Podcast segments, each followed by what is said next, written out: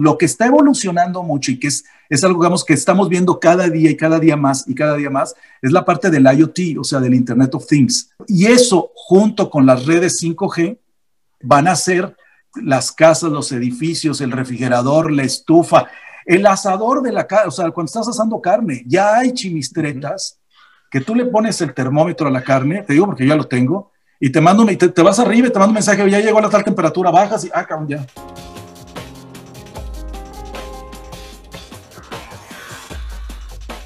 Hola, si has visto algún partido del Mundial de Fútbol, de la Champions, si has visto las Olimpiadas, has sido cliente indirecto de Marcatel, sin saberlo. El grupo Marcatel es una empresa que obtiene el contenido en los estadios y lo vende a las grandes distribuidoras del mundo como Fox, ESPN, Sky, etc. En este episodio hablamos con Gustavo de la Garza, quien es el CEO del grupo Marcatel, y nos platicó cómo funciona la fibra óptica, cómo funciona la transmisión de datos, qué sucederá con la tecnología 5G y nos dio un vistazo general sobre el mundo de las telecomunicaciones. Espero que disfruten mucho este episodio. Bienvenidos.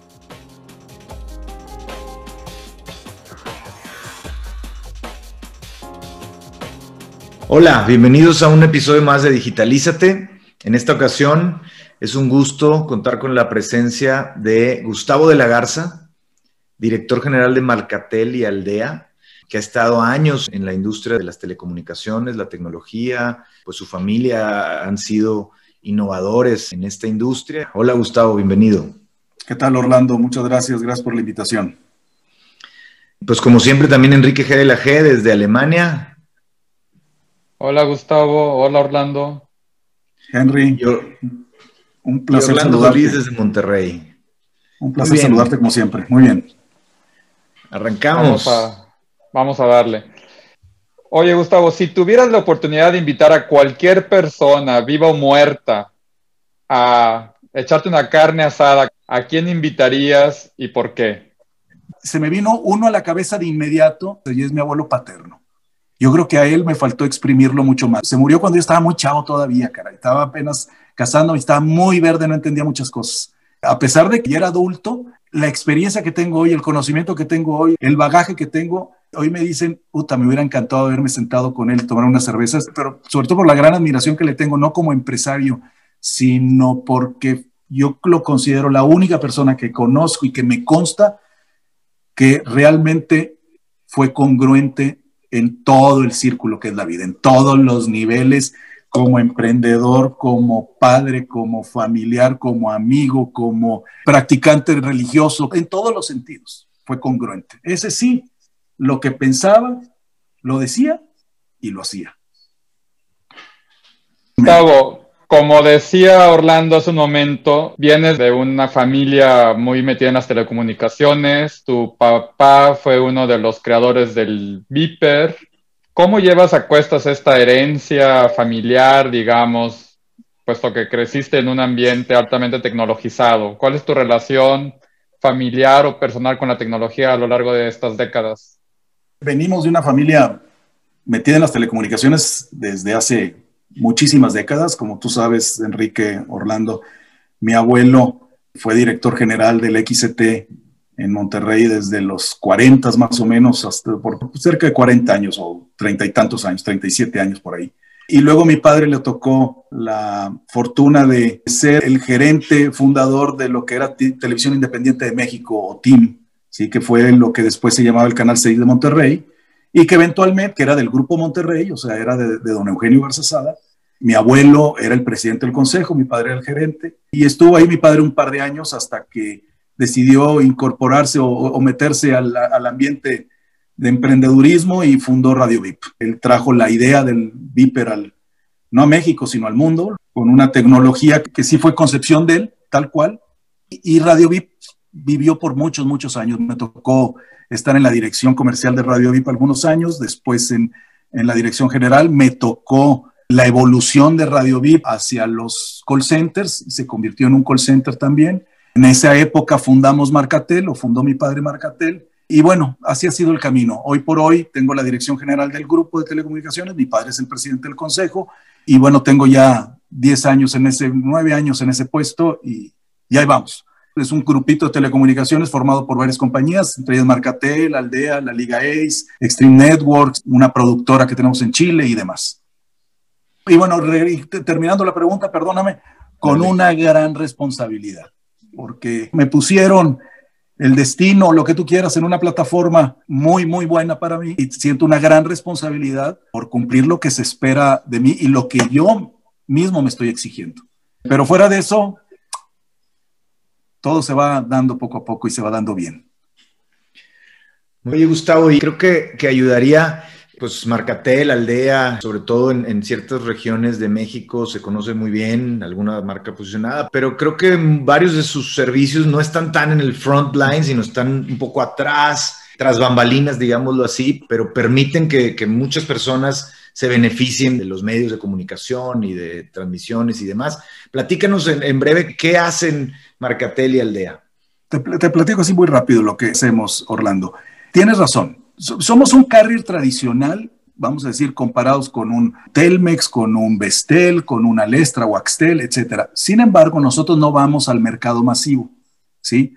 Nosotros le damos servicio a los carriers, a los grandes carriers internacionales. Tenemos más de 87 carriers que entregan servicios en México a través de nuestra infraestructura y entiéndase ahí desde los AT&T, AT&T, Verizon, British Telecom, Telia, eh, Telecom Italia, China Telecom, eh, Corea Telecom, etcétera, etcétera. O sea, de todo el mundo. Son gigantescos y todos están interconectados en nuestra red y terminan servicios en México.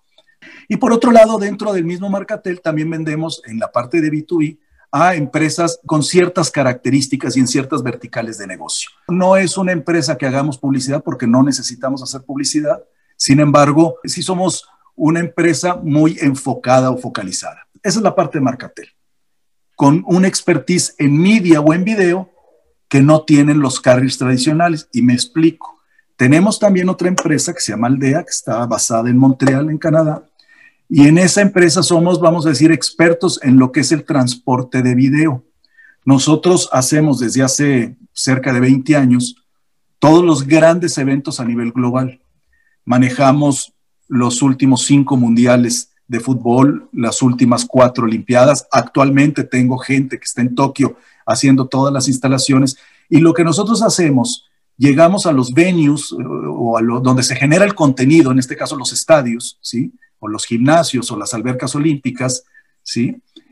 Ponemos nuestro equipo. Mi cliente es el broadcaster o el que compró los derechos del contenido, ¿sí? Yo recibo el contenido ahí y se lo llevo a él para no utilizar el satélite, se lo llevo por fibra, que es nuestra fibra que tenemos a nivel global. Tenemos cerca de 260 y tantos mil kilómetros entre fibra y capacidad instalada a nivel global. Se le entrego a mi cliente en el IBC, o sea, en su centro de operaciones o en su área donde él ya lo distribuirá a sus televidentes, si es que es por televisión, o a sus clientes, si es que es por internet o por algún tipo de streaming de video. ¿sí? Eso lo hemos hecho desde hace 18 años. Somos muy conocidos a nivel media en ese ambiente, pero aldea, pero si tú preguntas a nivel carriers, pues quién es aldea que sabrá Dios. Pero si tú te vas a la parte de media, ya sea de los carriers o de los broadcasters, y entiéndanse aquí, ABC, CBS, NBC, France Televisión, ESPN, Fox Sports, obviamente Televisa, Televisión Azteca, Caracol y demás. Todos ellos nos conocen y nos conocen muy, muy bien. Vamos a ir, esas son las principales líneas de negocio, independientemente de otras cosas que hacemos, como hacemos producción de video a través de un centro de producción que tenemos en Chile, otro que acabamos de arrancar aquí en Monterrey. Estamos muy metidos en la parte de, esports, eh, con una liga que es hoy por hoy la liga más grande de toda Latinoamérica, y ahí vamos. Súper, súper, súper, qué interesante. Gracias por compartir. Wow, suena brutal. Acabas de mencionar lo de la fibra óptica. ¿Cómo se debe imaginar una persona que no es experto este tema de la fibra óptica? ¿Cómo es la red de la fibra óptica en México, en Latinoamérica o a nivel global? No sé si puedes dar así una explicación. La fibra óptica, primero hay, es, es un cable, ¿sí? Que tiene dentro de ese cable un montón de filamentos, de pares de cables, y cada par tiene un montón de filamentos, y en cada filamento va inyectada luz. ¿ok? Y esa luz tiene un, de, acuerdo al espectro radioeléctrico, tiene cierta capacidad, y no me preguntes mucho porque no soy tecnólogo, ¿ok? Yo soy administrador de empresas, pero, pero insisto, esa luz tiene cierta capacidad de ancho de banda, ¿ok? La fibra es el medio de comunicación de datos, ¿sí? Más amplio y más rápido que existe en el mundo. No hay un medio más rápido que la fibra óptica y no se ha inventado otro. Y no va a lograrse tampoco inalámbricamente. Las redes 5G, que ahorita andan muy en boga y parece estupendo, son unas redes, ¿sí? De, vamos a decir, miniceldas que se tienen que estar poniendo mucho más cerca que las torres naturales celulares. Y esas irradian la señal, ¿sí? Y tienen un cierto rango de cobertura. Pero para que esas redes funcionen, para que esas, perdóname, celdas funcionen, tienen que estar conectadas todas esas celdas, o sea, todos esos postes por fibra óptica. Ok. Entonces, la fibra no te la vas a poder quitar jamás. Es una, vamos a decir, es como una telaraña gigantesca. Ahora, ¿qué tiene de, de interesante el 5G? Es el 5G puede entregar servicios de muy alta capacidad inalámbricamente, cuando antes solamente se entregaban vía fibra. Me voy a explicar. Podría yo tener un router aquí en mi casa, ¿sí? Si es que aquí afuera hubiera una red de 5G y yo con ese router poder llegar a recibir hasta una lambda de 100 gigas. Es una cantidad espantosa de, capacidad. ¿Ok? Pero esa torre no funcionaría si no estuviera conectada con fibra óptica. Ya. ¿Vale? Ahora, desde el punto de vista de fibra, hay dos tipos de fibra, vamos a decirle así, para que lo entienda la gente. Una, la que le llamamos de long haul, que es la fibra que interconecta las grandes ciudades, y otra es la que le llamamos la fibra, vamos a decir, metropolitana. ¿Sí? Y dentro de la fibra metropolitana hay lo que se llaman los anillos de acceso. La fibra metropolitana es la que interconecta, por decirlo así, todas las calles y las casas y los edificios y ta, ta, ta. Pero luego esa llega un hub grande, un, un marcatel, y de ahí nosotros la enviamos a la Ciudad de México, ya Querétaro, ya Puebla, ya Dallas, etcétera, etcétera. ¿Me explico? Y esa es la fibra de long haul. Más o menos así es. Órale. Wow. Oye, pues creo que con esto nos estamos dando cuenta que muchos somos clientes indirectos o usuarios o vemos este partido o, llegamos a ver las Olimpiadas gracias a, toda esta infraestructura que han creado, red y modelo de negocio, ¿no? Para que al final te llegue a verlo en tu tele o en tu celular y demás, ¿no? Oye, y agregaría con el tema móvil, ¿no? Pues la, obviamente la tendencia a usar celular, dispositivos móviles, iPads, eh, ¿qué, ¿qué, está cambiando y qué ves hacia adelante? O sea, con el tema móvil, ¿habrá algo que no estemos viendo? Tú que conoces bien toda esta logística para transmitir las Olimpiadas, para poner el contenido en varios países, televisoras. El tema móvil ya está muy avanzado, ¿eh? o sea, estoy hablando desde el punto de vista de los teléfonos celulares. ¿sí? Eh, eh, ya todos son smartphones, etcétera, etcétera. Hay países que estamos todavía con esa brecha digital muy, muy retrasados. O sea, para que esta chimistreta jale bien, ¿sí? Y realmente le saques todo el provecho, pues necesitas tener datos, ¿sí? Y necesitas tener una buena red que te dé el servicio. Las redes en México en general son buenas, pero no necesariamente todo el público tiene acceso a poder conseguir buenos smartphones y que les estén funcionando y que tengan la capacidad de pago para poder obtener todos los datos. Diciendo esto, estos, vamos a decir, ya están muy evolucionados. Lo que está evolucionando mucho y que es, es algo, digamos, que estamos viendo cada día y cada día más y cada día más, es la parte del IoT, o sea, del Internet of Things, ¿sí? Y eso, junto con las redes 5G, ¿sí? Van a ser las casas, los edificios, el refrigerador, la estufa, el asador de la casa, o sea, cuando estás asando carne, ya hay chimistretas que tú le pones el termómetro a la carne, te digo porque yo ya lo tengo, y te mando, te, te vas arriba y te mando un mensaje, ya llegó a la tal temperatura, bajas y, ah, cabrón, ya. ¿Sí, sí, me explico? Eso sí va a ser espectacular. El otro tema que está creciendo mucho es la parte de inteligencia artificial y la, lo, que es realidad virtual. Ah, claro, no soy experto en esos temas, pero también se necesitan amplios anchos de banda para poderlo ofrecer. Lo que nos dices es, oye, con ciudades conectadas, cosas conectadas, pues la fibra óptica, la infraestructura que ustedes proveen, pues será cada vez más necesaria para dar, para que todas estas conexiones de objetos, personas sigan fluyendo. Lo que falta, Orlando, eh, y estoy hablando a nivel gobierno, lo que falta es que nos organicemos y no estemos poniendo fibra a lo estúpido todos en la misma calle. Te voy a poner un ejemplo, aquí enfrentito de mi casa, que es la casa de ustedes. Pasan todos los proveedores y veo en los postes 16 pares distintos, cuando realmente con uno era más que suficiente. Si esas inversiones y el gobierno nos controlara, en lugar de haberlas hechas aquí y haber compartido un solo cable entre todos, que se puede, ¿eh? no tiene chiste, y ese cable exagerado que pusieron de mal lo hubiéramos puesto en Ocosingo, Chiapas, ya Ocosingo estaría bien conectado. ¿Me explico? Y así te podrías ir a un montón de áreas rurales que actualmente no están siendo conectadas. Pero bueno, eso ya no se hizo, desgraciadamente. Hablaste sobre el papel que tuvieron en tu familia en la televisión de México, en los orígenes de la televisión en México y del monopolio. Y ahora estamos en un momento también histórico donde parece ser que el streaming, YouTube, Netflix, etcétera, está poniendo en aprietos a la televisión tradicional. Sí. ¿Cómo ves tú esto?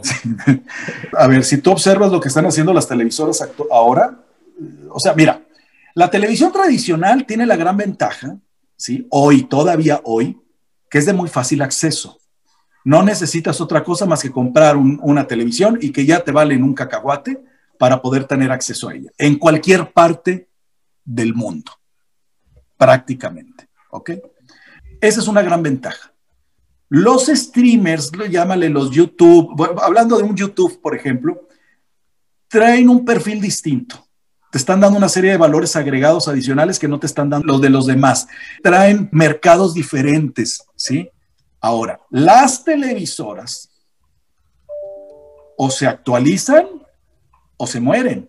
Ya hoy los ingresos de las televisoras por publicidad, que era, que fue, vamos a decir, el principal ingreso que tenían por años, va en decadencia y desapareciendo. Después las televisoras crearon las cableras también, las mismas televisoras crearon las cableras. Y las cableras, la televisión por cable también va en decadencia. ¿Ok? Lo que sí se quedó y que les funciona es la red que crearon, porque esa red todavía la tienen. Entonces están ofreciendo hoy, tipo en México con Easy o con Total Play de Los Salinas, están ofreciendo servicios de Internet o Triple Play en sus casas. Entonces se han ido acomodando los modelos de negocio, se han ido adaptando, pero la televisión tradicional no. Lo que no deben de dejar de hacer las televisoras, ¿sí? Esta es mi opinión, muy, opinión muy personal, son dos cosas. Una, tienen que seguir produciendo contenido, porque el contenido, ya sea que lo veas en una televisión tradicional o lo veas en un streamer, ¿sí? un Roku, YouTube o como tú quieras, el contenido vale y el contenido genera finalmente, por publicidad, por suscripción, por cualquier modelo. Y el segundo es los deportes, porque los deportes, aunque sea streamer o no, los deportes los quieres ver en vivo. ¿Sí? ¿De qué me sirve ver el juego de Tigres contra el Bayern si ya sé el resultado? ¿sí? Claro, claro. Oye, y en la pandemia, pues ya llevamos cerca del año en, América Latina, eh, un poco más ya a nivel mundial. ¿Qué ha pasado en cuanto al tráfico, oh. eh, uso de datos con la pandemia relacionado a, la infraestructura, fibra óptica y todo lo que nos has platicado? Creció, creció muchísimo. A ver, la gente se fue home office, ¿sí?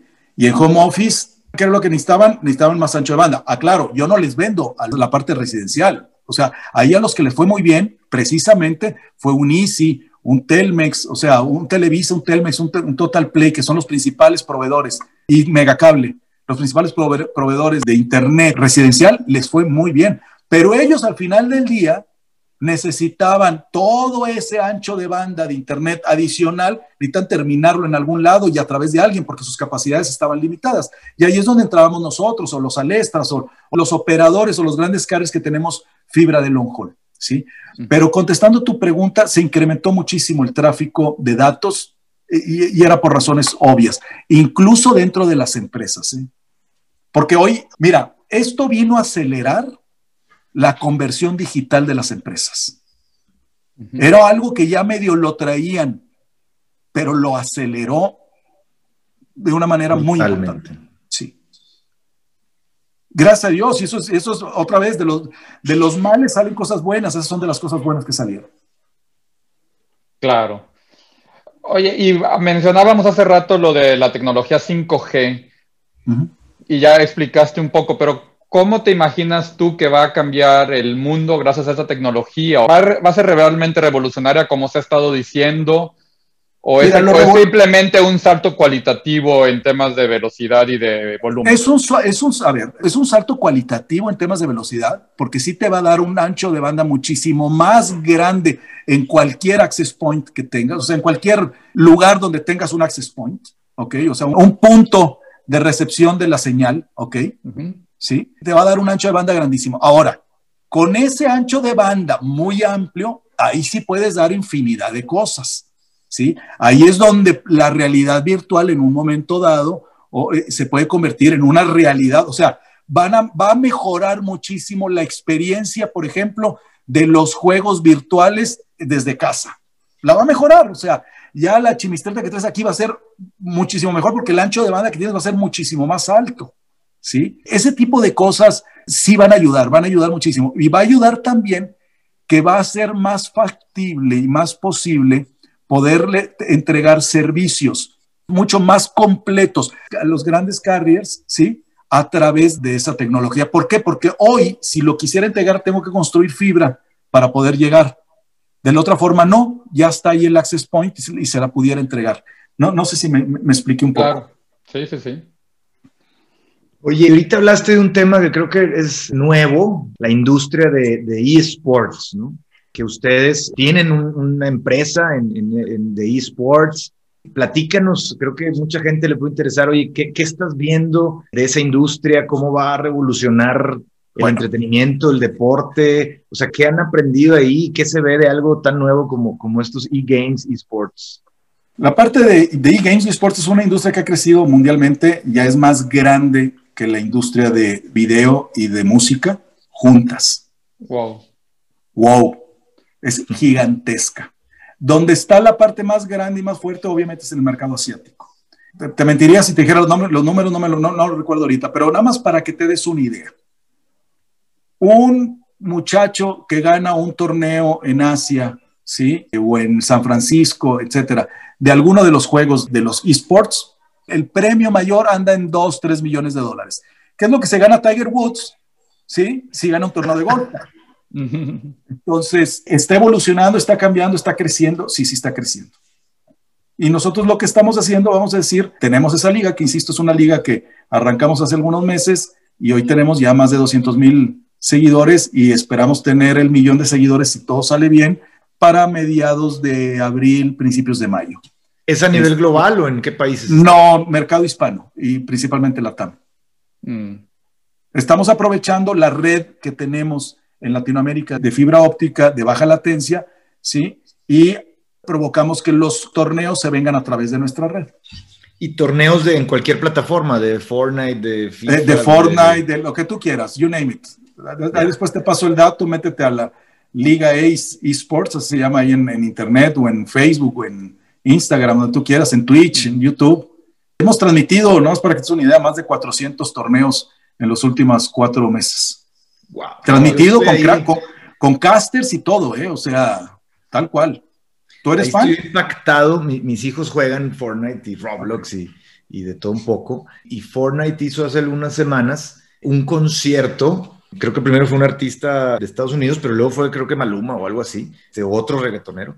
300 millones de niños, chavitos conectados, viendo el concierto dentro de Fortnite, ¿no? Entonces ya la película de Ready Player One y su avatar bailaban y se movían al, al escenario, o sea, ya para ellos es la realidad virtual, es a lo mejor pues más la realidad que les ha tocado vivir, ¿no? Que nosotros que veíamos el offline y, y el online, mejor no, no estamos tan acostumbrados, ¿no?